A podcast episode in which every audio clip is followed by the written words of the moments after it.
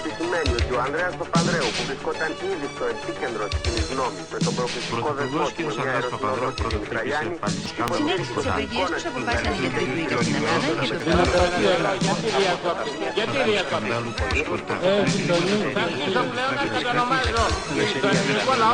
Και αν δεν μπορείτε να κάνετε τον Πρωθυπουργό, βάλτε κάποιον άλλο να κάνει τον Πρωθυπουργό, διότι εδώ δεν ήρθαμε. Αυτή η χώρα έχει μετατραπεί από άκρη σ' άκρη σε ένα απέραντο μπορτιάλο. Σας παρακαλώ κύριε Πρόεδρε, τι πράγματα είναι αυτά; Δίσκος είναι το να ακούνε και μικρά παιδιά. Έτσι χαρούλη, ε. Καλά, ό,τι πες.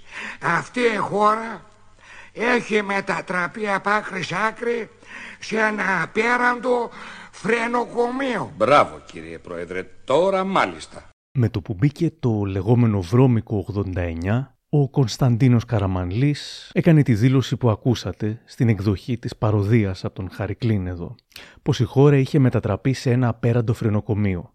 Είχε δίκιο και τα πράγματα επρόκειτο να γίνουν ακόμα πιο σουρεαλιστικά. Αυτή είναι η σκληρή αλήθεια για το βρώμικο 89. Είναι τα podcast της LiFO. Για χαρά.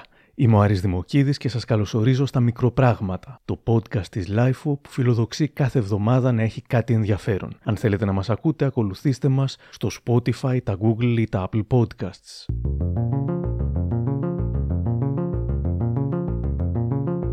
Στο προηγούμενο μας επεισόδιο είχαμε ξεκινήσει το αφιέρωμά μας στα υπέροχα βρώμικα 80s συναντώντας τον Γιώργο Κοσκοτά, τον ουρανοκατέβατο, χαρισματικότατο απατεώνα που απέκτησε απίστευτη δύναμη και έκανε άνω κάτω τη χώρα. Δεν είναι κληρονόμος παλιού τζακιού, δεν είναι μαφιόζος, δεν είναι τραμπούκος, κάνει μια νέου είδους απάτη και στο πρόσωπό του η κυβέρνηση του Ανδρέα Παπανδρέου έβλεπε έναν νέο και ισχυρό εκδότη που θα μπορούσε να ήταν σύμμαχος, όμως οι υπόλοιποι εκδότες έβλεπαν έναν εκνευριστικό ανταγωνιστή που χαλούσε την πιάτσα.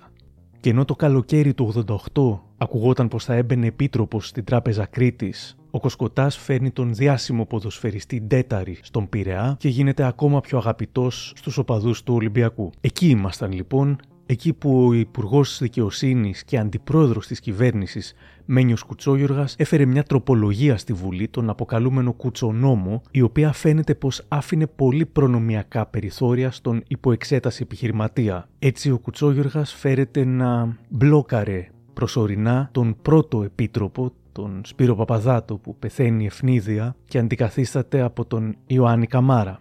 Ήταν η περίοδος που ο Πρωθυπουργός, σύμφωνα με τον Κοσκοτά τουλάχιστον, Προσπάθησε να με ηρεμήσει, μάλιστα μου είπε ότι όσο είναι Πρωθυπουργός ε, να μην ανησυχώ για τίποτα. όμως σύντομα ο Κοσκοτάς άρχισε να φοβάται γιατί κάτι άλλαξε δραματικά. Ο δημοσιογράφος Πάνος Λουκάκος στις καταστροφές και τους θριάμβους του Στάθη Καλύβα. Αυτό που συνέβη είναι ότι κάπου όλο αυτό το σύστημα που ακολουθούσε τον Παπανδρέου, από τη στιγμή που αρρώστησε ο Παπανδρέου, παρέλυσε. Πιθανώς, αν ο Παπανδρέου δεν είχε αρρωστήσει, δεν θα είχε σκάσει και το σκάνδαλο Κοσκοτά. Ε, δηλαδή, θα είχε προλάβει ο Κοσκοτάς να καλύψει τα χρήματα τα οποία είχε αφαιρέσει από την τράπεζα και με πλήρη κάλυψη της κυβέρνησης θα είχε καλύψει κάθε ίχνος αυτού που είχε γίνει. Ο Ανδρέας Παπανδρέου φεύγει στο Λονδίνο και δηλώνει «Κάντε μια ευχή για μένα». Γνωρίζει πως οι πιθανότητες δεν είναι με το μέρος του. Η προεγχειρητική διαδικασία στο Χέρφιλτ κρατάει αρκετά. Καλώς ήρθατε κύριε Πρόεδρε. Γεια σας. Σιδερένιο κύριε Πρόεδρε. Πρώτα απ' όλα για να μεταφέρω τη βαθιά μου ευγνωμοσύνη στον ελληνικό λαό και τη συγκίνησή μου για τη συμπαράστασή του. Καθένας μας κάποτε δίνει την προσωπική του μάχη. Σε αυτή τη μάχη η συμπαράσταση του λαού μου δίνει αστήρευτες δυνάμεις και αισιοδοξία. Έτσι, ώστε να έχω την πεποίθηση ότι γρήγορα θα γυρίσω στην άμεση υπηρεσία του λαού μας στην πατρίδα. Νέα μεγάλα προσωπικά για την ε, πορεία της ε, ιστορίας αυτής δεν έχω πέραν τούτου. Είναι μια προετοιμαστική περίοδος, της οποίας την ακριβή λήξη δεν γνωρίζω. Δεν θα αργήσει πολύ. Υπάρχει ύστερα η εγχείρηση και η μεταγχειρητική περίοδος. Και το γρηγορότερο δυνατό στην πατρίδα. Βρίσκεστε σε καλά χέρια κύριε Πρόεδρε. Μην ανησυχείτε καθόλου. Το ξέρω. Ο Γιακούμπ είναι και άνθρωπος και λίθος. Αργότερα ο Κοσκοτάς θα υποστήριζε πως πλήρωσε αρκετά χρήματα για την οσυλία του Παπανδρέου, αλλά και για να λαδοθούν οι σωματοφύλακες του Παπανδρέου για να μην μιλούν στον τύπο, ειδικά για την γυναίκα που ήταν μαζί του. Μου ζήτησαν χρήματα επειδή είχαν φοβερά έξοδα στο Λονδίνο, ότι ήταν όλοι εκεί πέρα ακολουθίες, φιλενάδες κλπ. και χρειάζονταν τρομερά έξοδα. Κανόνισα λοιπόν και του έστειλα αυτά τα χρήματα σε μετρητά στο Λονδίνο και ακολούθησε τηλεφώνημα δικό του πάλι ε, στην Τράπεζα Κρήτης όπου μου ζήτησε ε, τις πληροφορίες πώς θα μπορέσει και πού να πάει να ανταλλάξει τα 250.000 μάρκα. Άνθρωπο κλειδί στις σχέσεις του με τον κύριο Παπανδρέου εμφάνισε ο Κοσκοτάς τον κύριο Γιώργο Λούβαρη, ο οποίος... Παίρνει από μένα ένα εκατομμύριο δραχμές κάθε μήνα για να τα δίδει στους πολύ στενούς σωματοφύλακες του κυρίου Ανδρέα Παπανδρέου, να τους τα μοιράζει, ώστε διάφορα πράγματα που βλέπανε και ξέρανε ε, να μην πηγαίνουν παραπέρα και να έχουν μια οικονομική άνεση. Εν τω μεταξύ στην Ελλάδα, αυτός που διοικούσε τη χώρα όσο ο Ανδρέας ήταν άρρωστος, ήταν ο άνθρωπος που εμπλεκόταν όσο κανένας άλλος στο σκάνδαλο Κοσκοτά. Ο Μένιος Κουτσόγιοργας ήταν πολύ ικανός, μου λέει άνθρωπος που γνώριζε καταστάσεις τότε. Υπήρχε βέβαια μια μεγάλη εσωτερική κόντρα τότε στο Πασόκ, καθώς διάφοροι για διάφορους λόγους θα προτιμούσαν να βγει από τη μέση ο Κουτσόγιοργας και να αποσυρθεί από το παιχνίδι της διαδοχής. Ο Μένιος Κουτσόγιοργας εγγενιάζει και την ΔΕΘ στη Θεσσαλονίκη, καθώς ο Πρωθυπουργός περιμένει να εγχειριστεί στο Λονδίνο. Και ο λαός στη ΔΕΘ ζητοκραυγάζει για τον Ανδρέα. Στο Παλέντες Σπορ ακούγεται να γυρίσει ο αρχηγός σιδερένιος δυνατός.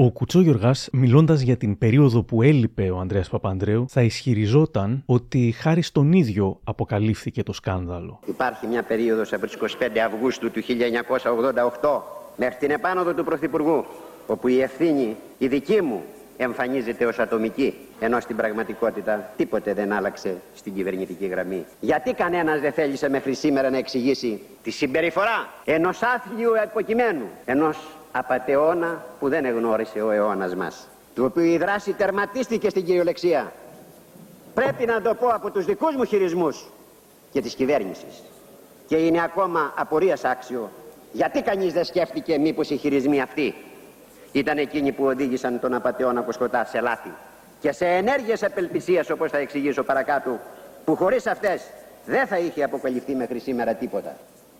Όταν το σκάνδαλο πλέον δεν μπορούσε να κρυφτεί, αρκετοί οι οποίοι είχαν σχετιστεί με τον Κοσκοτά σε κάποια στιγμή χρησιμοποίησαν την ίδια τακτική. Θύμα του Κοσκοτά φαίνεται πως ήταν ο μετέπειτα πρωθυπουργός και γιος του Ανδρέα, ο Γιώργος Παπανδρέου, τότε Υπουργός Παιδεία, όταν επιχειρήθηκε η εμπλοκή του μέσω ενός πλαστογραφημένου τραπεζικού εγγράφου που στόχο είχε τον εκβιασμό, ώστε να συγκαλυφθεί το σκάνδαλο. Ο Γιώργος Παπανδρέου το κατήγγειλε δημόσια και χρόνια μετά θα έλεγε: Το παράδοξο είναι ότι όχι μόνο δικαιώθηκα πλήρως με την καταδίκη του, αλλά διαστρέβλωσαν την αλήθεια ακριβώς για να κυνηγήσουν τον Ανδρέα και μαζί την παράταξή μας στο Πασόκ. Βέβαια, άρθρο του Αντί εκείνη την περίοδο θα έλεγε: Ο κύριος Γιώργος Παπανδρέου είχε αποφύγει επιμελώς να καταγγείλει εγκαίρως το σκάνδαλο, αλλά αντιθέτως έσπευσε να υποφεληθεί της μεγάλης τότε κρίσης στο Πασόκ μόνο στο τέλος, όταν είχαν κρυθεί όλα και στρεφόμενος επί της ουσίας εναντίον του πατρός του. Πώς λέγεται αυτό, να θυμίσουμε στους επιλύσμονες ότι ο Γιώργος ήταν αυτός που έφερε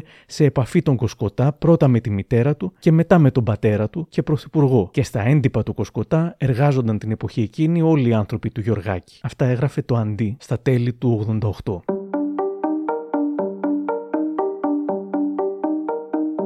Ο Κοσκοτάς θα έλεγε χρόνια μετά στον Κακαουνάκη πότε κατάλαβε ότι θα αποκαλύπτονταν όλα όσα είχε κάνει στην Τράπεζα Κρήτης. Πότε κατάλαβες ότι τα πράγματα στριμώχνονται; Άρχισα να καταλαβαίνω ότι κάπου κάποιοι άνθρωποι με εγκατέλειπαν και ίσως μετά να μου το έπαιζαν και δικαστές. Ήταν από τη στιγμή που διόρισαν επίτροπο στην Τράπεζα Κρήτης. Ναι. Ότι, ότι κάτι θα γινόταν εναντίον μου, ότι κάτι θα τέλειωνε, κάτι θα μου έκαναν, ότι κινδύνευε ακόμα και η ζωή μου. Το κατάλαβα μονάχα τον τελευταίο καιρό όταν ήρθαν πλέον και μου είπαν: Κοίταξε, εδώ πέρα η επιλογή σου είναι ή θα φύγεις έξω από την Ελλάδα ή θα σου σκοτώσουν. Δεν υπάρχει άλλος ναι. δρόμος. Η αποκάλυψη του σκανδάλου αλλά και οι εξελίξεις που υπήρξαν τότε είναι κάτι το υγιές μου λέει σχετικά ο Παναγής Παναγιωτόπουλος, επίκουρος καθηγητής κοινωνιολογίας στο τμήμα πολιτικής επιστήμης του ΕΚΠΑ. Είναι ένας διεφθαρμένος εξυγχρονισμός αυτό που γίνεται και εντός δημοκρατικού πλαισίου, γι' αυτό και μπορεί και ελέγχεται ε, αυτό το πράγμα πολύ γρήγορα και αποκαλύπτεται. Βεβαίως, εδώ είναι οι ισορροπίες που κρατήθηκαν επειδή οι άλλοι εκδότες θεώρησαν ότι απειλούνται. Πάντως, μια υγιή εικόνα της δημοκρατίας βγάζει περισσότερο το σκάνδαλο Κοσκοτά. Δηλαδή, μια εικόνα μιας δημοκρατίας που μπορεί και ελέγχει την αυθαιρεσία της εξουσίας και την αυθαιρεσία ενός κομματιού του κεφαλαίου. Όχι προς όφελος του λαού, αλλά προς όφελος μιας κάποιας τάξης των πραγμάτων. Κατά μέτρον επίθεση από τον Αλεξίου. Αλέξη Αλεξίου κρυφός παίκτης. Περνάει μπάλα. Τέταρη που κάνει το σουτ. Η μπάλα στα δίκτυα. Ένα φοβερό γκολ. Ένα φοβερό γκολ από τον Λάγιος Τέταρη. Το 1-0 για τον Ολυμπιακό. Εν τω μεταξύ το πρωτάθλημα είχε ξεκινήσει, ο Κοσκοτάς προσπαθούσε να πάρει και τον Σαραβάκο από τον Παναθηναϊκό και ο Ντέταρη σκόραρε μεν και είχε ενθουσιάσει τον κόσμο, αλλά δεν ήταν αρκετός για να σώσει τον Κοσκοτά. Άσε που, όπως μου λέει η Λόλα Νταϊφά που ήταν και επί Κοσκοτά υπεύθυνη δημοσίων σχέσεων της ομάδας του Ολυμπιακού, δεν κυλούσαν και όλα ρόδινα. Και βέβαια μετά η γυναίκα του Ντέταρη είχε και διάφορες απαιτήσεις. Ε, κάθε τρεις και δύο έλεγε θα φύγει γιατί δεν μπορεί και ζητούσε ό,τι της ερχόταν.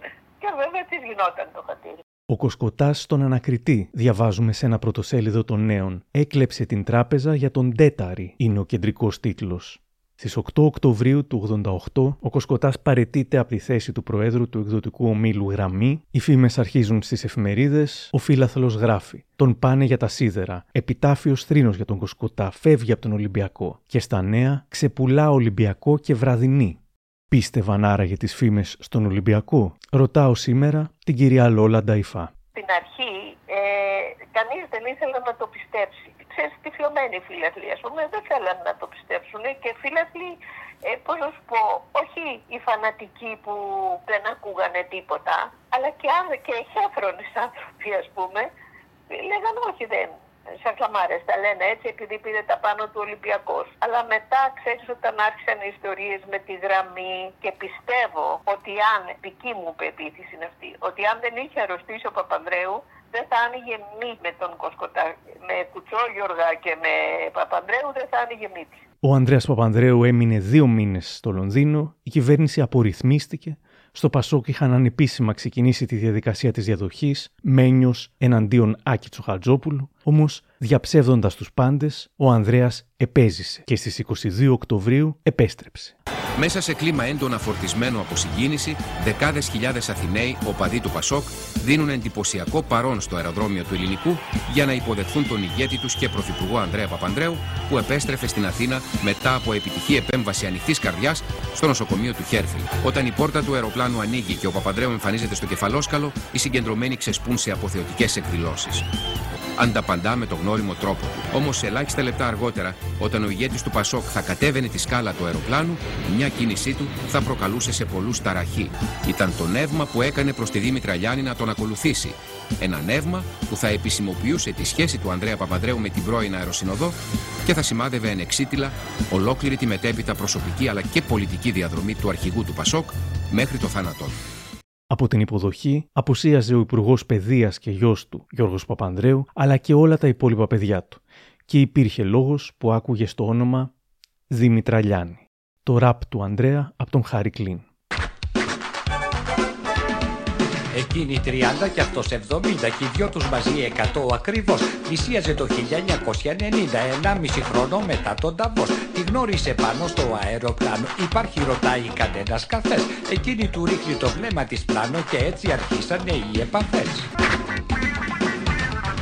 και ο έρωτας άνθισε σαν τα μπουμπούκια Για σένα τη είπε μου έστριψε βίδα. Μα μόλις το πλάκος στα Πλασχάρισε τότε η πρώτη βαλβίδα μια μέρα την πήρε μαζί του στο Βόλο που ήταν να πάει σε μια εορτή. Μετά από το πάρτι του έδωσε και αμέσως φρακάρισε μια ορτή. Σε μια ταβερνούλα που τρώγανε λούτσους γυρνά και της λέει συνωμοτικά. Μπορώ να σου ρίξω αν θες πέντε και του ήρθανε δύο εγκεφαλικά. Τον πήγανε τότε στο νοσοκομείο, σε λίγο θα είναι, τους λένε υγιεί. Αλλάξαν βαλβίδε, τσιμούχες και φλάντζες και γύρισε σπίτι σχεδόν χειρουργής. Με κλάμενα βράδυ του λέει πονεμένα, παντρέψουμε τώρα αν έχεις καρδιά. Και εκείνος της λέει, για σκέψου και εμένα που έχω γυναίκα και πέντε παιδιά. Χωρίζομαι τότε του λέει στα ίσια, να ξέρεις δεν θέλω να σε ξαναδώ. Τέρμα στα χάδια μας και στα στο αυτό το ρομάντζο τελείωσε εδώ. Δεν είναι σωστό να μ' αφήσεις μπουκάλα της, λέει εκείνος παρακαλετά. Ε, τότε να διώξεις αυτή την. Και άμα τη διώξεις, τα λέμε μετά. Φύγε γιατί θα σου ρίξω σφαλιάρα Λέει στη γυναίκα του τ' άλλο πρωί Δεν θα σε έκανα που για μια Θα φύγω από τη δική σου ζωή. Στα αυτιά της τα λόγια ηχούν σαν καμπανά. Πέφτουν στη μέση τα πέντε παιδιά. Πατέρα δεν πρέπει για αυτή την να κάνεις μια τόση μεγάλη λατζ Δεν θέλω τους λέει να ακούω τα ίδια. Θα κάνω αυτό που νομίζω εγώ. Τον κόσμο το γράφω στα δυο μου τα Και όπως γουστάρω εγώ ενεργό. Είσαι μάγκας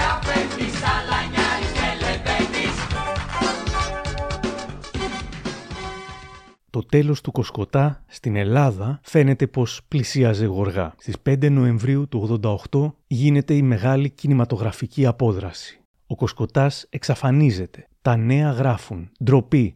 Κατακραυγή για την απόδραση τον άφησαν να φύγει. Και ο ελεύθερος τύπος έφυγε νύχτα ο Κοσκοτάς με απροκάλυπτο κυβερνητικό σχέδιο. Ο ίδιος θα έλεγε στη δίκη του πως χάρη στην ΕΙΠ που έκανε υποκλοπές πληροφορήθηκε το πότε έπρεπε να φύγει. Ο Κοσκοτά ισχυρίστηκε ότι ο αξιωματικός κ. Ηλίας Μενενάκος του μετέφερε από την Εθνική Υπηρεσία Πληροφοριών πληροφορίες. Και μου λέει: Κοίταξε σήμερα ή μέχρι τις 6 ώρα θα έχεις φύγει και θα πας προς το σπίτι σου και θα σε σκοτώσουν στον δρόμο και κάποια τρομοκρατική ομάδα θα αναλάβει την δολοφονία ή αν δεν έχεις φύγει μέχρι τις 6 ώρα από την Παλίνη, στις 6 ώρα θα έρθει ο περιβόητος κύριος Ρουμελιώτης να σε συλλάβει και θα σε πάνε στον Κορυδαλό όπου μέσα στον εξευτυλισμό σου και στην αγωνία σου θα αυτοκτονήσεις.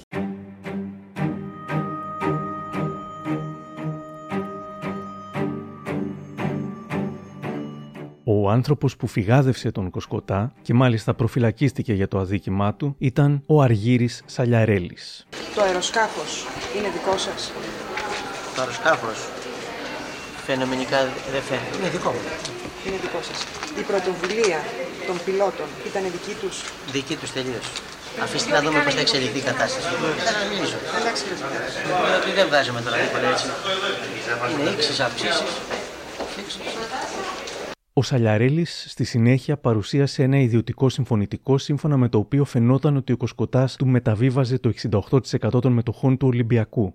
Ο Κοσκοτάς από τη ΣΥΠΑ αρνήθηκε ότι είχε υπογράψει κάτι τέτοιο. Όταν ο Σαλιαρέλη αποφυλακίστηκε, προσέφυγε στο πρωτοδικείο για να μπορέσει να διοικήσει τον Ολυμπιακό και με απόφαση του πρωτοδικείου διορίστηκε πρόεδρος και επίσημα. Η περίοδός του στον Ολυμπιακό θα έμενε αξέχαστη. Πανανίδης 70 εκατομμύρια Δεν το χρωστάω. Ναι, δεν το χρωστάτε. Δέλτα δερματάς 60 εκατομμύρια δραχμές. Όχι κύριε. Τι λέτε κύριε, τι κουταμάρες μου λέτε. Μα, τι εγώ κουταμάρες λέω μου λέτε κύριε. Εγώ Έχει λέω κάνει κουταμάρες. συντηρητική κατάσταση σε κάτι μετοχέ μου κύριε. Μάλιστα. Πάμε Ο παρακάτω. κύριο Πάσχος 9 εκατομμύρια. Δεν του χρωστάω του Δεν κύριε του Πάσκου, ούτε δραχμή. Κύριος Κοκοβίνος 35 εκατομμύρια από την εταιρεία Λαγούσες Μάλιστα. και 10 εκατομμύρια προσωπικά από εσάς και άλλα 25 Να έρθει από ο τον κύριος Ολυμπιακό. Κοκοβίνος να μου τα ζητήσει και δεν μου τα ζητάει. Ωραία. Παρακάτω. Δεν υπάρχουν και αυτά. Αδελφή Μπανασάκη 150 εκατομμύρια. Δεν της χρωστάω 150 Ούτε εκατομμύρια. αυτό. Παρακάτω. Πόσα χρωστάτε; Δεν χρωστάω κύριε Καθόλου. 150 εκατομμύρια. Ε, Ηλίας Λιάβας, πρόεδρος Κερατέας 30 εκατομμύρια δραχμές. Δεν χρωστάω στον Ούτε κι κύριο αυτά. πρόεδρο τέτοιο. Άλλο. Οργανισμός Λιμένος Πειραιά. Δεν χρωστάω κύριε, τα έχω πληρώσει. Πρακτορεύσεις πλοίων Πειραιά 10 εκατομμύρια. Όχι κύριε, δεν τα Ούτε κι χρωστάω. αυτά. Παρακάτω. Βαρδάκας Χρυσοχό 30 εκατομμύρια. Δεν ξέρω κανένα χρυσοχό Ούτε κι βαρδάκα. αυτό ξέρω. Ανδρέας Καλογερόπουλος, φωτογράφος 800.000 δραχμές. Είναι ντροπή του να μου λέει ότι του χρωστάω. Ντροπή και αυτό. Παρακάτω. Λάσια Travel 3 εκατομμύρια δραχμές. Μάλιστα. Ε, η Σόσκο και 3.900 Ολυμπιακός. Καταρχάς η Σόσκο δεν είναι δική μου εταιρεία Δεν είναι. και δεν χρωστάει η Σόσκο. Ο Νησιφόρου. Διόλτα, διόλτα. Δεν χρωστάει εκείνο. Ο Παρακάτω. Νησιφόρου 1.200. Από τον δίσκο Ραντεβού με την Εισαγγελία του Χάρη Κλίν. Προσοχή παρακαλώ. Είναι η πρώτη και τελευταία αναγγελία της Aloha Airlines για την νυχτερινή τσάρτερ πτήσης της με προορισμό την Αρούμπα. Παρακαλούνται οι κύριοι επιβάτες να επιβαστούν αμέσως στο αεροσκάφος γιατί όπου να είναι καταφθάνει ο εισαγγελέας. Δεν άκουσες; Όπου να είναι καταφθάνει είπε. Εντάξει ρε πρόεδρε πώς κάνεις έτσι; Θα φύγω με για ρούμπα χωρίς τη μιμή. Α, ποια μιμή ρε Μένιο; Η μιμή είναι μέσα. Σοβαρά πρόεδρε. Πότε την πιάσανε; Α, όχι ρε μαλάκα στο αεροπλάνο είναι μέσα. Ετοιμάζει τους καφέδες και τα σάντουιτς. Πάμε ρε. Μια μέρα μετά την εξαφάνιση του Κοσκοτά, ο Μένιος Κουτσόγιοργας δίνει αποκλειστική συνέντευξη προς το Βήμα που δημοσιεύεται με τον τίτλο «Εξηγήστε μας κύριε Αντιπρόεδρε». Στο ίδιο φύλλο διαβάζουμε πως απέδρασε και ο Σταύρος Κοσκοτάς, αδερφός του Γιώργου Κοσκοτά, διαφεύγοντας τα ξημερώματα στη Δυτική Γερμανία. Μετά από λίγο καιρό, οι δημοσιογράφοι εντοπίζουν τον Γιώργο Κοσκοτά. Βρήκαμε τον Κοσκοτά διαμένη σε πολυτελέστατο ξενοδοχείο του Ρίο Ιανέιρο, γράφει το βήμα. Και αρχίζει να γίνεται σαφές ότι το ελληνικό κράτος και η ελληνική κυβέρνηση, διαβάζω από την εφημερίδα, δεν μπόρεσαν να προστατεύσουν τους καταθέτες μιας τραπέζης, της οποίας ο διοικητής ήταν γνωστός τυχοδιώκτης. Και όχι μόνον αυτό, αλλά δεν επέτρεψαν με κεφαλαία επί οκτώ κρίσιμους μήνες να διενεργηθεί ο έλεγχος της τραπέζης αυτής, ενώ καταλήστευε τους πάντες, πλην εκείνων βεβαίως που ανήκαν στη συντροφιά του Κοσκοτά. Η ελευθερία του Κοσκοτά θα κρατούσε λίγο, καθώς οι πράκτορες του FBI δεν δυσκολεύτηκαν να τον εντοπίσουν στις 23 Νοεμβρίου του 88 στη Μασαχουσέτη, τον ΙΠΑ. Είχε καταφύγει εκεί φυγόδικος από την Ελλάδα έπειτα από μια σύντομη στάση στη Βραζιλία. Το 1988 ετοιμαζόταν να φύγει. Μου λέει σήμερα για το κλίμα της περίοδου ο Παναγής Παναγιωτόπουλος. Ε, εκεί είναι, βγαίνουν αντιφατικά πράγματα. Πρώτον υπάρχει κάποιο χιούμορ. Δεύτερον υπάρχει μια αίσθηση κρίσης και παρακμής. Τρίτον υπάρχει όλο το πρόβλημα της πολύ έντονης συγκέντρωσης της εξουσίας στο Πασό. Αποτυπώνεται αυτό στο ότι διαγωνίζονται ο Τσοχατζόπουλος με τον Κουτσόγερο γιατί το ποιος είναι ο, ο πραγματικός αντιπρόεδρος. Η ιστορία με την ε, Λιάννη αντιμετωπίστηκε μάλλον με σχετική ανοχή και κατανόηση αλλά φτιάχνοντας ταυτοχρόνως και μια αίσθηση γελίου και αποδυνάμωσης του, του Αντρέα. Στους φανατικούς του Αντρέα βεβαίως όλο αυτό βιωνόταν ως ε, άλλη μια απόδειξη του μεγαλείου του. Εδώ εμπροκειμένου του ανδρικού μεγαλείου του, αρσενικού. Αλλά συνολικά ήταν μια εικόνα λίγο παρακμιακή αυτή και όχι τόσο ανησυχητική. Μια αίσθηση πάντως ότι κάτι έχει μπλοκάρει στη χώρα. Ταυτοχρόνως η εποχή αυτή, το 86, το 87, το 88, το βλέπεις και εσύ από τις διαφημίσεις που μελετάς, είναι μια περίοδος όπου και στην αισθητική και στα συναισθήματα και στις παραστάσεις και στον τρόπο που οι άνθρωποι ακούνε μουσική, ντύνονται, τρώνε, είναι μια περίοδος μεγάλης αποκοπής από την παραδοσιακή ελληνική εικονολογία, παράσταση, ευαισθησία. Έχουν γίνει εκείνα τα χρόνια ειδικά άλματα και στο βιωτικό επίπεδο μεγάλες αλλαγές του τρόπου ζωής. Δηλαδή έχει μπει ένας πολύ σύγχρονος καταναλωτισμός στην καθημερινότητα των ανθρώπων. Και φτιάχνεται εδώ ένα παράδοξο. Δηλαδή από τη μία έχουμε σκάνδαλο Τόμπρα με παρακολουθήσεις, σκάνδαλο Κοσκοτά, Χέρφιλντ, ένας άρρωστος πρωθυπουργός, μια ερωμένη και απ' την άλλη Κάνε μια στάση, μπες κι εσύ σε ένα κόσμο μαγικό Ζεις έντονα, συναρπαστικά. Δεν έχεις καιρό για χάσιμο. Γιατί λοιπόν να χρησιμοποιείς ξεχωριστά σαμπουάν και κοντίσιονερ; Όταν μου είπε αυτό το φως στα μαλλιά σου, σκέφτηκα ενδιαφέρον. Όταν μου είπε τα μαλλιά σου είναι απαλά σαν μετάξι, σκέφτηκα πολύ ενδιαφέρον. Μεταξύ μας τον κατέκτησε η Media Douceur της L'Oreal. Βέβαια η Media Douceur είναι λίγο πιο ακριβή, αλλά τα μαλλιά μου το αξίζουν. Και τώρα το νέο άρωμα που αναστατώνει το Los Angeles. Τρελέι από το Impulse. Αν κάποιος άγνωστος σας χαρίσει ξαφνικά λουλούδια, είναι γιατί τον άγγιξε το Τρελέι, το νέο Impulse. Τρελέι από το Impulse και όλα μπορούν να συμβούν.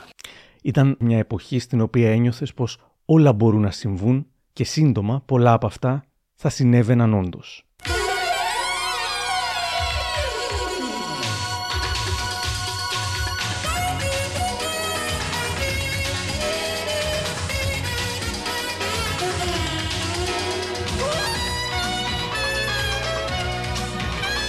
Και καθώς οι Έλληνες είναι κολλημένοι με την τόλμη και γοητεία, μια πολιτική σαπουνόπερα εξελίσσεται μπροστά στα μάτια μας, καθώς μπαίνει η χρονιά που θα έμενε γνωστή μετά ως το βρώμικο 89.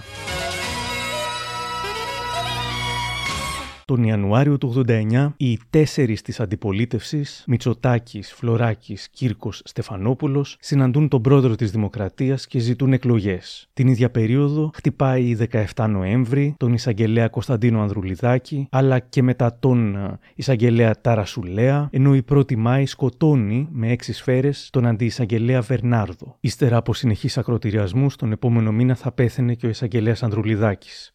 Εκείνος ο χειμώνας σημαδεύεται από τις συνεχείς διακοπές ρεύματος σε όλη τη χώρα λόγω απεργιών της ΔΕΗ και η οικονομία τα πάει χάλια μετά τις συνεχείς υποτιμήσεις της δραχμής. Εσείς ένα εκατομμύριο δραχμές. Πόσο θα το αγοράζατε; Μα ένα εκατομμύριο. Θέλει και ερώτημα. Εσείς; Ένα εκατομμύριο. Ούτε δραχμή παραπάνω. Εσείς; Όσο κάνει. Γίνονται σκότος αυτά τα πράγματα. και εσείς για ένα εκατομμύριο. Πόσα θα δίνατε; Εγώ δεν δίνω ούτε ένα αρχίδι μου, ε. Και τζάμπα να μου το δίνανε δεν θα το έπαιρνα. Έτσι που ξεφτυλίστηκε η δραχμή, τι να το κάνω; Άμα γουστάρεις να σου δώκω εγώ ένα κόμμα, να τα κάνεις δύο, να πάει να πιεις μια μπύρα στην υγειά μου, αμαλάχινα μου. Ομόλογα ελληνικού δημοσίου. Τώρα και σε οικονομική συσκευασία των 7 δισεκατομμυρίων μόνο με 362 δραχμές. Ανταλλάσσονται εύκολα και με 12 μανταλάκια. Είναι τον Μάρτιο που αρχίζουν οι φήμες περί χρηματισμού του Αγαμέμνονα Κουτσόγιοργα. Ο περίφημος Κουτσονόμος φαίνεται πως είχε γραφτεί κατά παραγγελία του Κοσκοτά, ο οποίος μέσα από την φυλακή του Σάλεμ γίνεται εξώφυλλο στο περιοδικό Time σε ένα εμβληματικό τεύχος με τίτλο «The Looting of Greece» η λαιλασία της Ελλάδας με τον Ανδρέα Παπανδρέου στο ίδιο εξώφυλλο. Το ενδιαφέρον στην Ελλάδα για το περιοδικό είναι τεράστιο, τόσο που υπάρχει μια κλασική φωτογραφία ενός περιπτέρου, στο οποίο ο περιπτεράς έχει γράψει «Time τέλος», ώστε να μην τον ενοχλούν. Μετά τη δημοσίευση του άρθρου, ο Μένιος Κουτσόγιοργας αναγκάζεται να παραιτηθεί από την κυβέρνηση. Και το ένα χτύπημα διαδέχεται το άλλο.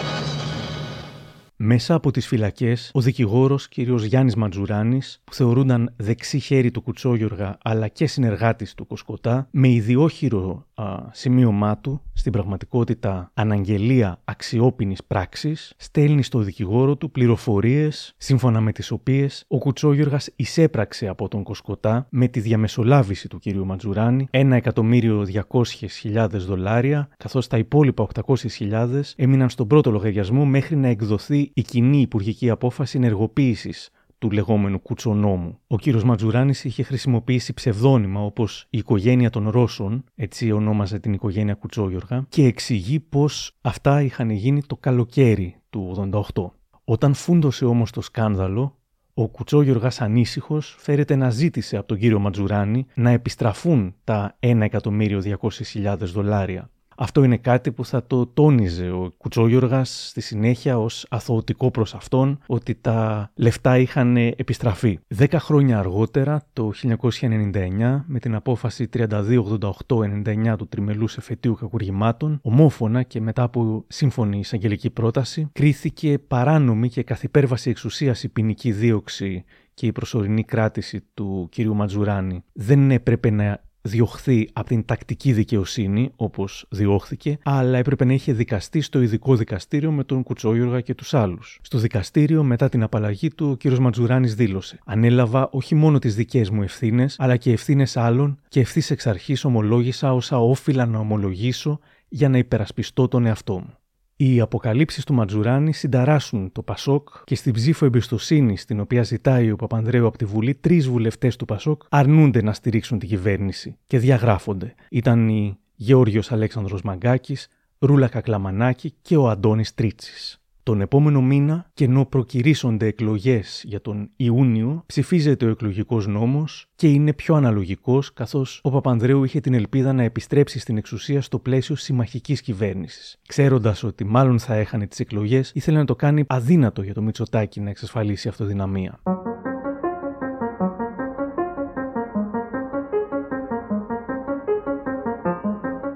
Στις 7 Απριλίου συγκροτείται ο συνασπισμός της Αριστεράς και της Προόδου από τα κόμματα Κουκουέ, Ελληνική Αριστερά, ΕΔΑ και Πασοκογενείς κεντρογενείς προσωπικότητες. Πρόεδρος είναι ο Χαρίλαο Φροράκη και γραμματέας ο Λεωνίδας Κύρκος. Ταυτόχρονα και στο εξωτερικό κάτι κινείται.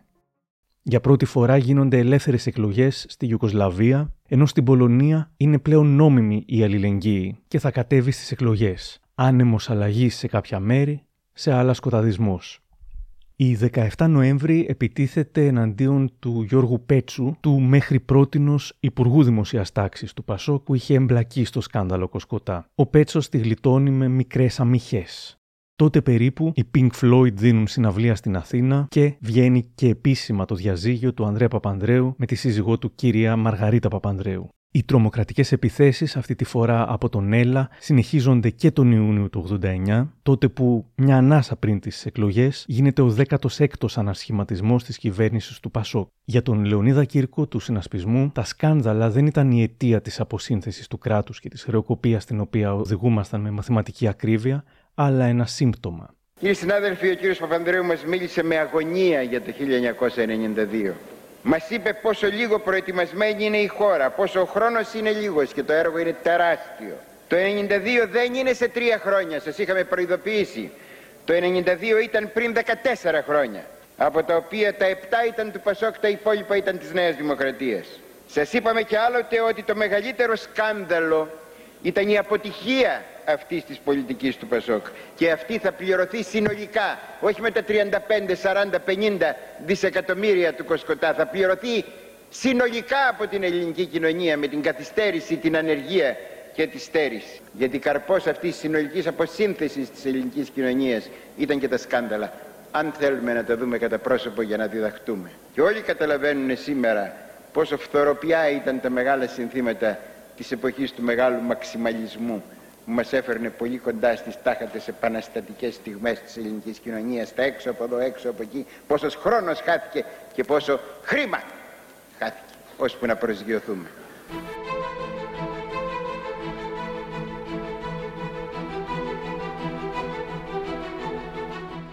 Η πόλωση ήταν πολύ μεγάλη. Οι συγκεντρώσεις ήταν τεράστιες, οι αρχηγοί ήταν πάντα συγκλονισμένοι καθώς δεν είχαν ξαναδεί τόσο μεγάλη συγκέντρωση κάθε φορά. Κατηγόρησα τον κύριο Ανδρέα Παπανδρέου στη Βουλή και τον κατηγορώ απόψε από τούτο το βήμα.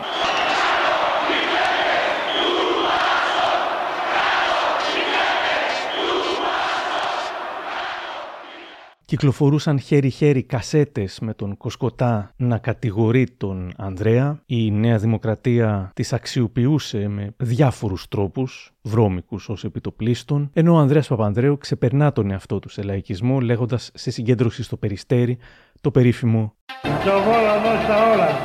Για την πόλωση εκείνων των εκλογών ρώτησα σήμερα τον Παναγί Παναγιωτόπουλο. Εντάξει, η Ελλάδα είναι πολλωμένη πολιτικά συνέχεια. Δηλαδή δεν ήταν τόσο επικίνδυνη όσο υπήρξε στα χρόνια του μνημονίου που ήταν βασιά ιδεολογική πόλωση και διχασμός που μπήκαν ξανά στο παιχνίδι οι στρατηγικές επιλογές της χώρας.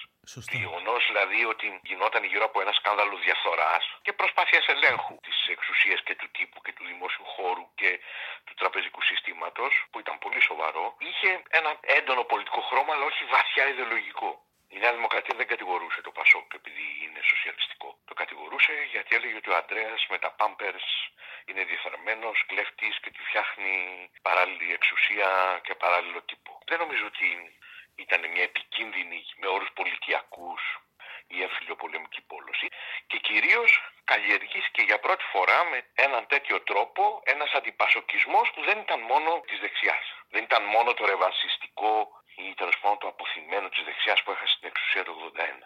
Ήταν και κάτι παραπάνω. Γιατί είχε μπει και η αριστερά και η διανοούμενη της αριστεράς πολύ μέσα σε αυτό.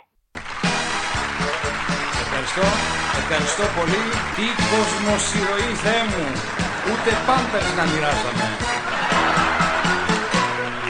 Οι εκλογές μας έρχονται εμπρός βήμα ταχύ Αυξήσεις θα μας τάξουνε σπίτια και γιοταχή Οι εκλογές μας έρχονται φτάνουν σιγά σιγά. Θα τάξουν πράσινα άλογα και θάλασσια αυγά.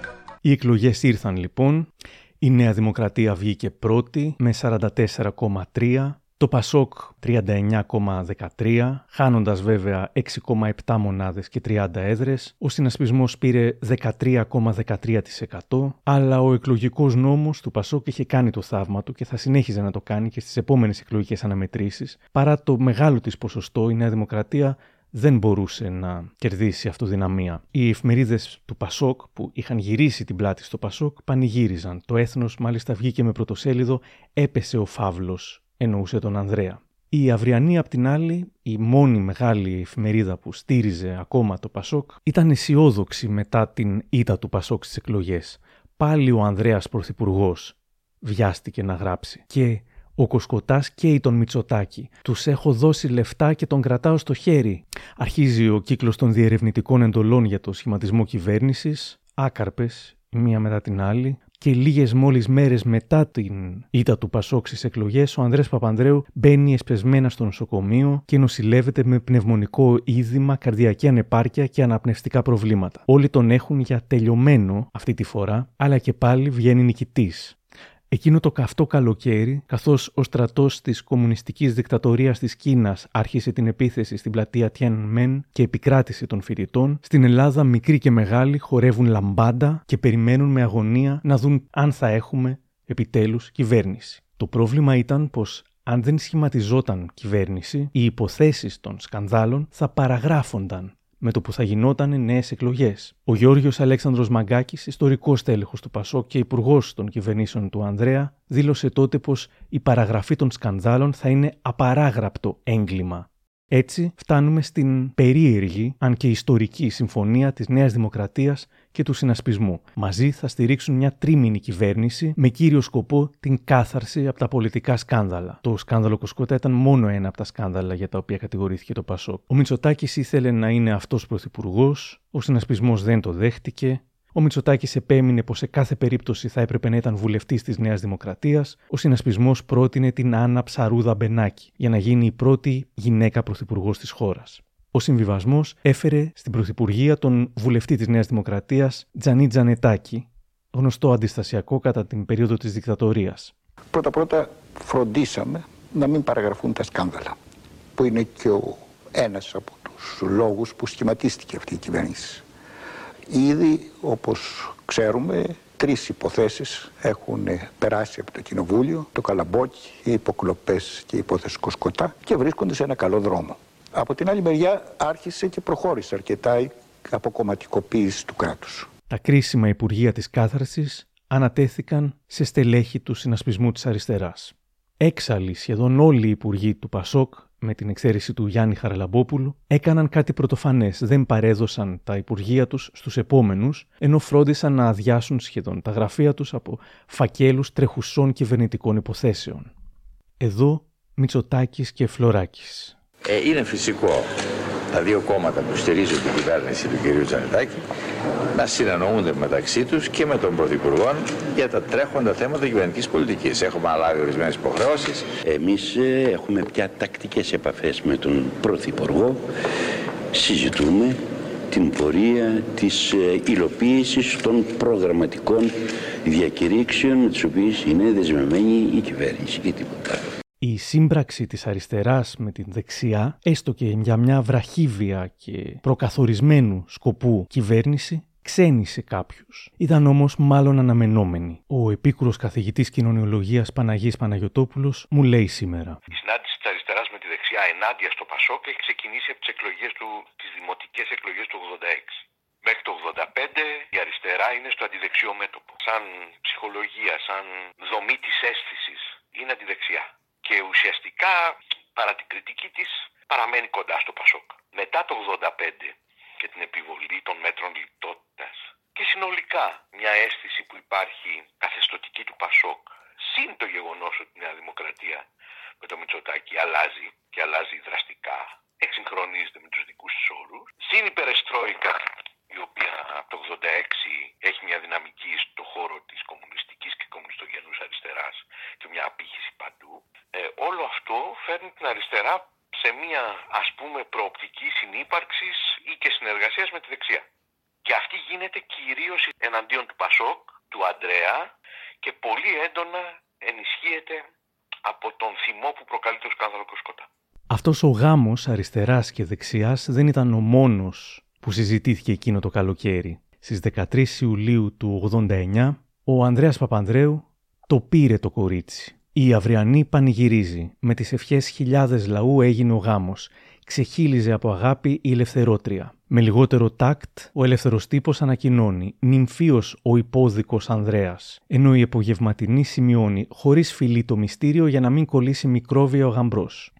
Το έθνος μιλά για γάμο οπερέτα και λέει πως ετελέσθη με πολύ χαβαλέ, περίεργους και με γραφικότητες. Η εφημερίδα λέει πως το τρυφερό αγκάλιασμα ήταν περισσότερο μητρικό παρά ερωτικό και πως όταν το ζεύγος αποχώρησε, ο κόσμος έπεσε με τα μούτρα στις μπομπονιέρες με αποτέλεσμα να αρχίσει ιστερικές κραυγές η κυρία που είχε αναλάβει να τις μοιράσει. Με τον ίδιο τρόπο, κάθε άλλο παρά σικ έπεσε ο κόσμος που ήταν ως εκείνη τη στιγμή απ' έξω στα δύο μεγάλα κασπό με τα λευκά τριαντάφυλλα. Σταματήστε, σας παρακαλώ, φώναζε απεγνωσμένα ο Λουλουδάς.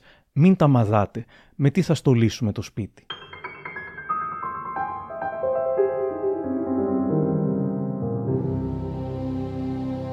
Μέσα στον Ιούλιο η τέχνη αποχαιρετά τον Herbert von Karajan αλλά και τον δικό μας Γιάννη Τσαρούχη. Στα της πολιτικής, ο Μίκης Θοδωράκης δηλώνει πως σήμερα αυτό που δεσπόζει είναι η παλαϊκή επιταγή για κάθαρση και για εθνική συμφιλίωση και η εθνική συμφιλίωση ήταν στο μυαλό των ανθρώπων του συνασπισμού αλλά βέβαια υπήρχε και η μη ομολογημένη πρόθεση και του συνασπισμού και της Νέας Δημοκρατίας να πλήξουν τον Ανδρέα Παπανδρέου και να ξεμπερδεύουν με το Πασόκ. Πάντως, όπως γράφει και η Σουζάννα Βέρνη στο λεξικό Η Ελλάδα στη δεκαετία του 80, έγιναν κάποια πράγματα για την εθνική συμφιλίωση με νόμο, με νόμο της κυβέρνησης Τζανετάκη. Ο όρος Συμμοριτοπόλεμο εξαφανίστηκε από την επίσημη ορολογία, όλες οι αντιστασιακές οργανώσεις αναγνωρίστηκαν σε ισότιμη βάση, παραγράφηκαν οι ποινικές καταδίκες των αντιστασιακών και νομοθετήθηκε η συνταξιοδοτική αποκατάστασή τους. Στις 29 Αυγούστου του 1989, στην 40η επέτειο της λήξης του εμφυλίου πολέμου, κάηκαν όλοι οι φάκελοι που διατηρούσε η ασφάλεια για τους πολίτες στη διάρκεια της μετεμφυλιακής περίοδου. Αυτά τα μέτρα ψηφίστηκαν και από την αριστερά και από την δεξιά. Από την πρώτη στιγμή η κυβέρνηση Τζανετάκη έγινε στόχος έντονων επιθέσεων, ειδικά από την Αυριανή. Η κάθαρση παρουσιάστηκε ως συνωμοσία εναντίον αθώων πολιτικών, και η κυβέρνηση Τζανετάκη ως ανίερη συμμαχία λόγω της υπέρβασης της διαχωριστικής γραμμής δεξιά-αντιδεξιά. Η ανθεκτικότητα της εικόνας αυτής μέχρι σήμερα συνιστά αξιοσημείωτη επιτυχία του αυριανισμού. Τον Αύγουστο του 89, και ενώ καίγεται σχεδόν όλη η Ελλάδα, καταδικάζεται οκτάκης εις θάνατον και σε 130 χρόνια φυλακή ο εγκέφαλος της εταιρείας δολοφόνων, ο Χρήστος Παπαδόπουλος, η εταιρεία δολοφόνων σκότωνε ηλικιωμένους και έπαιρνε τα χρήματά τους. Συμμετείχαν, αυτό είναι το σημαντικό, άνθρωποι υπεράνω πάσης υποψίας. Το Σεπτέμβριο στη Βουλή, και ενώ αποφασίζεται πως στις εκλογές θα πάμε με υπηρεσιακή κυβέρνηση στις 5 Νοεμβρίου, γίνεται η πρώτη παραπομπή του Ανδρέα Παπανδρέου ως ηθικού αυτούργου για την υπόθεση των παράνομων υποκλοπών. Ήταν η πρώτη φορά που πρώην Πρωθυπουργός παραπέμφθηκε στη δικαιοσύνη. Εκείνο το Σεπτέμβριο όμως, η 17 Νοέμβρη, βασισμένη εν μέρη σε fake news της αυριανής του Κουρί, εκτελεί τον βουλευτή Παύλο Μπακογιάννη. Στο δρόμο προς την τελευταία του κατοικία υπήρχαν εκατοντάδες στεφάνια. Το πρώτο από αυτά είχε τα αρχικά ΕΣ, Εθνική Συμφιλίωση. Κάτι που ο Παύλος Μπακογιάννης είχε αναγάγει σε πρώτη στο στόχο της πολιτικής του δράσης. Τον Παύλο Μπακογιάννη αποχαιρέτησαν ο εθνικός μας ύμνος και η καθολική ευχή να είναι το τελευταίο θύμα της τρομοκρατίας, της μυσαλλοδοξίας και του φανατισμού. Ο Παύλος Μπακογιάννης ήταν υποστηρικτής της συμφιλίωσης της δεξιάς με την αριστερά και λίγο καιρό πριν τη δολοφονία του είχε βγει στην τηλεόραση, είχε μιλήσει στην εκπομπή της Όλγα Στρέμι στην ΕΡΤ. Όταν λέμε εμείς συνένεση, τι εννοούμε; Είναι ένα πράγμα το ποσοστό που παίρνει ένα κόμμα για να σχηματίσει την κυβέρνηση και είναι ένα άλλο πράγμα το ποσοστό της συνένεσης που πρέπει να έχει στο λαό για να εφαρμόσει την πολιτική του. Βεβαίως σημαίνει στη συνένεση ακόμα και όταν έχεις αυτοδυναμία να μπορείς να δεχτείς και τη συμμετοχή και άλλων προσώπων ή ομάδων αν το θέλετε ε, στην κυβέρνηση και στο κόμμα που κυβερνάει. Όλος ο πολιτικός κόσμος είναι εμβρόντιτος. Την επομένη του φόνου του Μπακογιάννη από τον Κουφοντίνα, ο Λεωνίδας Κύρκος μιλάει στη Βουλή. Η κάθαρση παρεξηγήθηκε από κάποιους και μισήθηκε από άλλους. Θα αναγνωρίσετε όμως πως η κάθαρση όχι σαν ρεβανσισμός, όχι σαν κατάληξη της πολιτικής αντιδικίας, αποτελεί τον όρο για να αποκατασταθεί αυτό που σας είπα. Ένα μίνιμουμ στοιχειώδης ιστός κοινωνικής συνοχής και να αρχίσει μια νέα σχέση της πολιτικής με την κοινωνία, ιδιαίτερα ανάμεσα στους νέους ανθρώπους. Δεν μπορεί λοιπόν να γίνει τίποτα αγαπητοί συνάδελφοι αν δεν αποκατασταθεί η εμπιστοσύνη, η πολιτική αξιοπιστία και χρησιμοποιώ ένα όρο και σας παραπέμπω σε μια θαυμάσια συνταγματική μελέτη του καθηγητή του Τσάτσου. Εάν δεν δοθεί απάντηση στο διαλυτικό επιμήθειο όλοι σας το ίδιο είστε μέσα στην αίθουσα αυτή που οπλίζει ύστερα το χέρι του δολοφόνου. Ο Ανδρέας Παπανδρέου Συλληπίθηκε τον κύριο Μητσοτάκη για το θάνατο του Παύλου Μπακογιάννη. Ο τέος πρωθυπουργός που ήταν ο κύριος ομιλητής της πρωινής συνεδρίασης είπε μεταξύ άλλων ότι το κατηγορητήριο εναντίον του είναι διάτριτο και οι ισχυρισμοί ποταποί. Κατηγόρησε τα άλλα κόμματα για ποινικοποίηση της πολιτικής ζωής και προσπάθεια κατασκοφάντησής του, πολιτικής εξόντωσής του και διάλυσης του Πασόκ. Ο Κωστής Στεφανόπουλος της Δημοκρατικής Ανανέωσης θα υποστήριζε τη συνέχιση της κυβέρνησης Τζανετάκη μέχρι να ξεκαθαρίσουν τα πράγματα ώστε ο λαός να ψηφίσει έχοντας γίνει σοφότερος.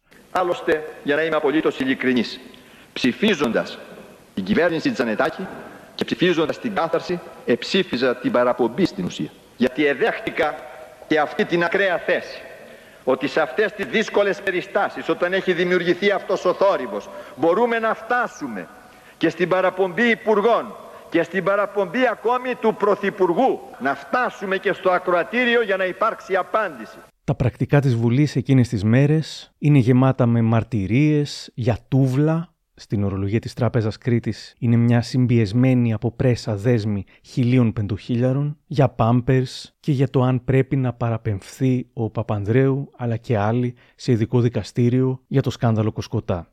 Ο Κωνσταντίνος Καραμανλής, ο Μεγάλος, λέγεται πως σύμφωνα με κύκλους του δήλωσε αντίθετος σε παραπομπή του Παπανδρέου. Η ρίση φέρεται να ήταν ότι οι πρωθυπουργοί πάνε σπίτια τους, δεν πάνε στο δικαστήριο μία ρίση σε κάθε περίπτωση, κατά τη γνώμη μου, τελείως απαράδεκτη. Όχι για τη συγκεκριμένη περίπτωση, αλλά για οποιαδήποτε περίπτωση, που όμως σε μεγάλο βαθμό την ακολουθούν οι πολιτικοί, καλύπτοντας ο ένας τον άλλον, γνωρίζοντας έκτοτε ότι στη χειρότερη περίπτωση, ό,τι και να κάνουν, το πολύ πολύ να πάνε στα σπίτια τους. Δεν θα πάνε ποτέ στο δικαστήριο, πόσο μάλλον στη φυλακή. Ο Κουτσόγιοργα βρίσκεται στη Βουλή, όχι πια ως βουλευτής, αφού το κόμμα δεν του είχε επιτρέψει να κατέβει στις εκλογές. Θέλω πρώτα πριν αρχίσω την ομιλία μου να εκφράσω κι εγώ τη βαθιά μου θλίψη για τη στιγερή δολοφονία ενός μέλους του Κοινοβουλίου, του Παύλου Μπακογιάννη. Όλους και χαίρομαι για τη χθεσινή ενότητα μετά από αυτό το τραγικό γεγονός από όλη την εθνική αντιπροσωπεία συγκλίνουν όλων οι απόψεις. Όμως είμαστε και εμείς υπεύθυνοι και πολλοί άλλοι παράγοντες γνωστοί σε όλους μας που συνέβαλαν σε αυτό το βαρύ κλίμα, σε αυτή τη βαριά ατμόσφαιρα.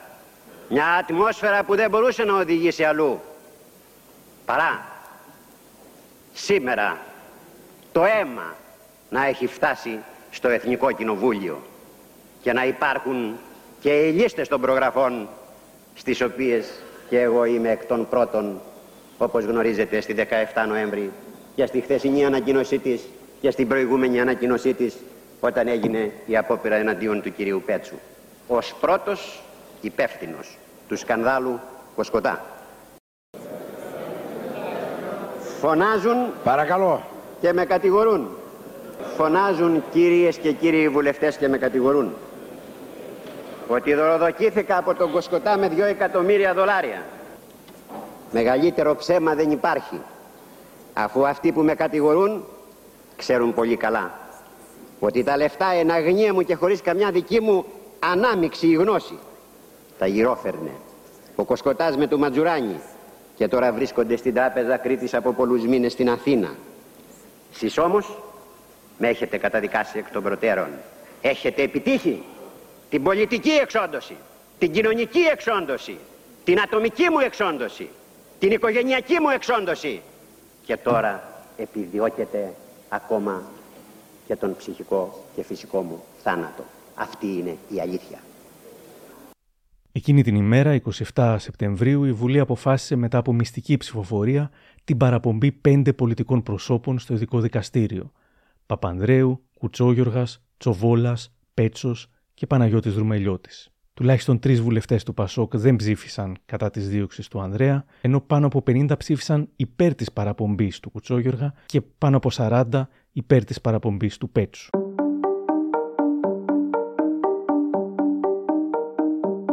Η αριστερά θα μετάνιωνε που παρέπεμψε τον Παπανδρέους στο ειδικό δικαστήριο. Ο Μίμης Ανδρουλάκης θα πει πως ο Χαρίλαος Φλωράκης είχε αποφασίσει να μην τον παραπέμψει, όμως υπήρξαν φοβερές πιέσεις από τα μέσα μαζικής ενημέρωσης, ακόμα και τα φιλικά προς την αριστερά μέσα μαζικής ενημέρωσης.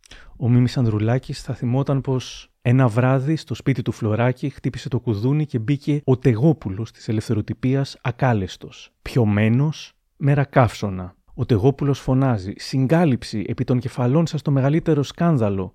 Έτσι, για να μην κατηγορηθεί ο Φλωράκης για την παραγραφή, ψήφισε υπέρ, όπως και ο Κύρκος, που αργότερα θα έλεγε πως ήταν λάθος. Γιατί λάθος, τότε κινδυνεύαμε με εθνικό διχασμό. Ένας κόσμος ολόκληρος δεν μπορούσε να πιστέψει ότι το είδωλό του ο Ανδρέας θα μπορούσε να δείχνει τέτοια ανοχή σε θέματα διαφθοράς. Εκτιμάται ότι ο Ανδρέας Παπανδρέου γνώριζε την ύπαρξη διαφθοράς. Νομίζω ναι, την ανέχθηκε. Από τότε υπήρξαν τα σπέρματα μιας γενικευμένης διαφθοράς. Όχι ότι δεν υπήρχε και πιο πριν, αλλά πήρε μια υπόσταση ευρύτερη μέχρι σήμερα. Κύρκος.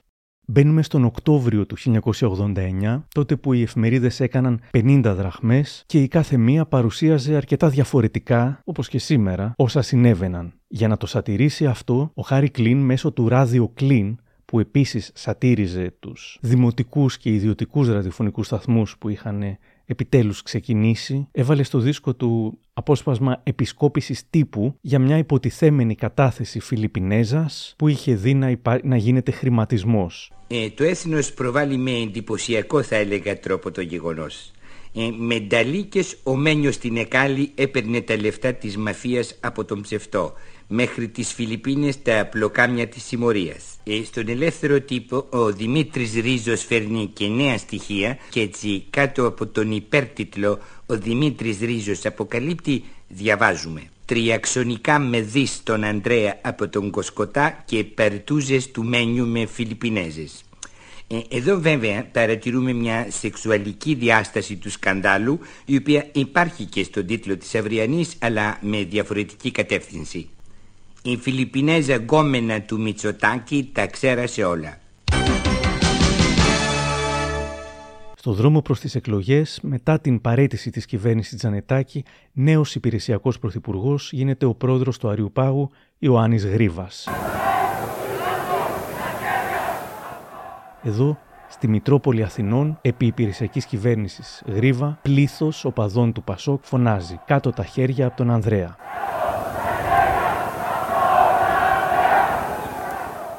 Ο τέος Πρωθυπουργός Γιώργο Ράλης επιστρέφει στη Νέα Δημοκρατία, ενώ γίνεται και μια ιστορική συνεργασία. Ο Μίκης Θεοδωράκης μπαίνει στο ψηφοδέλτιο της Νέας Δημοκρατίας ως υποψήφιος βουλευτής επικρατείας.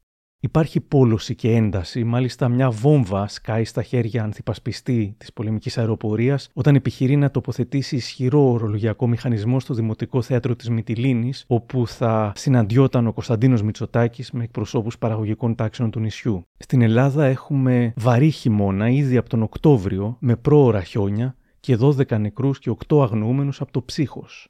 Το Νοέμβριο πάλι εκλογές και την ίδια ώρα που ακούγεται το Κάρμινα Μπουράνα και ο Ανδρέας Παπανδρέου μιλάει στην πλατεία της Χάνθ, ο Κωνσταντίνος Μητσοτάκης αντί για συγκέντρωση διοργανώνει μια μεγάλη συναυλία στο Ολυμπιακό Στάδιο με τον Μάνο Χατζηδάκη, τον Μίκη Θεοδωράκη και τον Σταύρο Ξαρχάκο.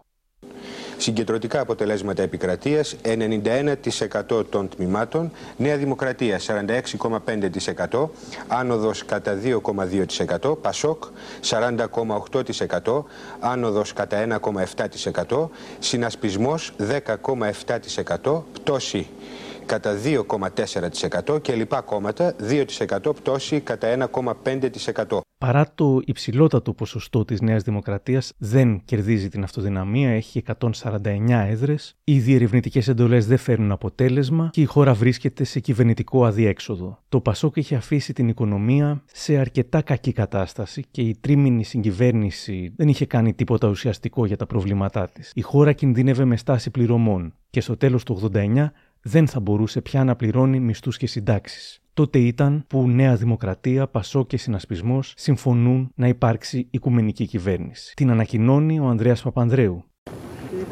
Υπάρχει η κυβέρνηση η οποία θα ορκιστεί αύριο την σύνθεση του Υπουργικού Συμβουλίου η οποία συνεφωνήθη θα την ανακοινώσει η Προεδρία της Δημοκρατίας. Ευχαριστώ πάρα πολύ. Είστε ευχαριστημένος ε, με τη συμβάση. Θα το δείτε από τις... Οι αρχηγοί επέλεξαν για πρωθυπουργό τον 90χρονο τότε ξενοφόντα Ζολότα. Η ελευθεροτυπία μάλιστα ανακοίνωσε την είδηση στο πρωτοσέλιδο γράφοντας Ένας 75χρονο και ένας 80χρονο επέλεξαν για πρωθυπουργό έναν 90χρονο. Όμως ο Ζολότας ήταν υπόδειγμα λιτής διαβίωσης, λάτρης της άσκησης, δεινός χειμερινός κολυμβητής μέχρι τα βαθιά γεράματα και ακμαίος και διαυγής. Που να φανταζόμασταν ότι τελικά ο Ζολότας θα ζούσε μέχρι και το 2004. Κηρύσουμε την έναρξη των εργασιών της πρώτης τακτικής συνόδου της έκτης περίοδου της Βουλής Αθήνα 23 Νοεμβρίου 1989 ο πρόεδρος της Δημοκρατίας Χρήστος Σαρτζετάκης, ο πρωθυπουργός Ξενοφών Ζολότας. Η Οικουμενική Κυβέρνηση με πρωθυπουργό τον Ζολότα έχει μόνο υπουργούς αυτούς. Νικόλαος Θέμελης, Τζανής Τζανετάκης, Κάρολος Παπούλιας, Αντώνιος Σαμαράς, Γεράσιμος Αρσένης, Θεόδωρος Κατριβάνος, Γιώργος Γεννηματάς, Ιωάννης Δρακασάκης, Γεώργιος Σουφλιάς, Σταύρος Δήμας, Απόστολος Κακλαμάνης, Γεώργιος Μερίκας, Κωνσταντίνος Σταμάτης, Κωνσταντίνος Σιμίτης, Βασίλειος Κοντογιανόπουλος, Σωτήριος Κούβελας, Δημήτριος Μανίκας, Ιωάννης Δελιγιάννης, Αντώνιος Φούσας, Κωνσταντίνος Λιάσκας, Αναστάσιος Πεπονής, Γρηγόριος Γιάνναρος, Ιωάννης Βαρβιτσιώτης, Απόστολος Τσοκατζόπουλος, Ιωάννης Κεφαλογιάννης. Ήταν σαφώς περίεργο που μετά από όλα όσα είχαν ακουστεί και την παραπομπή του Παπανδρέου και άλλων πολιτικών, οι κατηγορούμενοι και οι κατήγοροι αποφάσισαν να συγκυβερνήσουν. Η κυβέρνηση Ζολότα βρέθηκε σε εξαιρετικά δυσχερή θέση και δεν είναι τυχαίο πως το δούνου του είχε αρχίσει να πλησιάζει την Ελλάδα από το 1990 Τέσσερα χρόνια λιτότητας προτείνει το Διεθνές Νομισματικό Ταμείο για τη θεραπεία της ελληνικής οικονομίας. Τη διάγνωση αυτή έκαναν εκπρόσωποι του Ταμείου που βρίσκονταν πρόσφατα στην Ελλάδα. Ο κυβερνητικός εκπρόσωπος Προκόπης Παυλόπουλος δήλωσε σήμερα ότι όταν ο Πρωθυπουργός δήλωνε στους ξένους ανταποκριτές ότι απαιτείται τουλάχιστον 12 μήνη περίοδος λιτότητας, είχε υπόψη του τις απόψεις της Επιτροπής του Διεθνούς Νομισματικού Ταμείου. Οι εκδότες και τα ΜΜΕ που πρωτοστατούσαν στην κάθαρση και πίεζαν να υπάρξει αυτή η κάθαρση, άλλαξαν στάση στη συνέχεια, ειδικά εκείνοι που κατηγορούσαν τόσα χρόνια τον Κοσκοτά αλλά και τον Παπανδρέου, ξανά φτιάξαν τις σχέσεις τους με το Πασόκ, αφού προηγουμένως εξασφάλισαν επί οικουμενικής κυβέρνησης ένα τελείως ελαστικό πλαίσιο για τα ιδιωτικά ηλεκτρονικά ΜΜΕ, τα οποία θα άρχιζαν σύντομα να ελέγχουν και θα συνέχιζαν για δεκαετίες, όπως γράφει ο Παναγιώτης Κουστένης. Είναι εκείνο το Νοέμβριο που εγκαινιάζεται ο πρώτος ιδιωτικός τηλεοπτικός σταθμός στην Ελλάδα, το Mega Channel.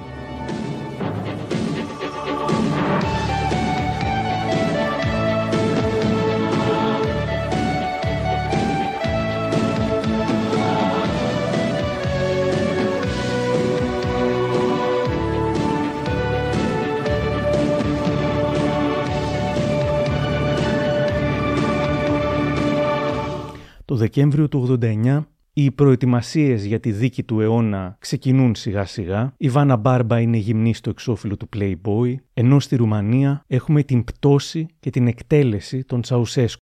Για το βρώμικο 89 υπάρχει ένα μείγμα αλήθειας, υπερβολών και ψεμάτων. Στην σελίδα «Κίνημα υποστηρικτών Ανδρέα Παπανδρέου, ο μεγαλύτερος Έλληνας ηγέτης», διαβάζουμε τους ισχυρισμούς του συμβούλου του μετέπειτα πρωθυπουργού Κωνσταντίνου Μητσοτάκη, του στρατηγού Νίκου Γριλάκη, ότι το βρώμικο 89 το έστησε ο Μητσοτάκης και η CIA. Ο περίφημος Μαυρίκης θα έλεγε κάποτε στον Τράγκα. Ενώ υπήρχε μια πληροφορία, ξέρω εγώ, εσείς βάζατε τα κουτιά μετά τα κάνατε και μπάμπερς, έτσι. Τα κάναμε μπάμπερς, ας πούμε, για να, να ξεφτιλίζεται το θέμα κιόλας.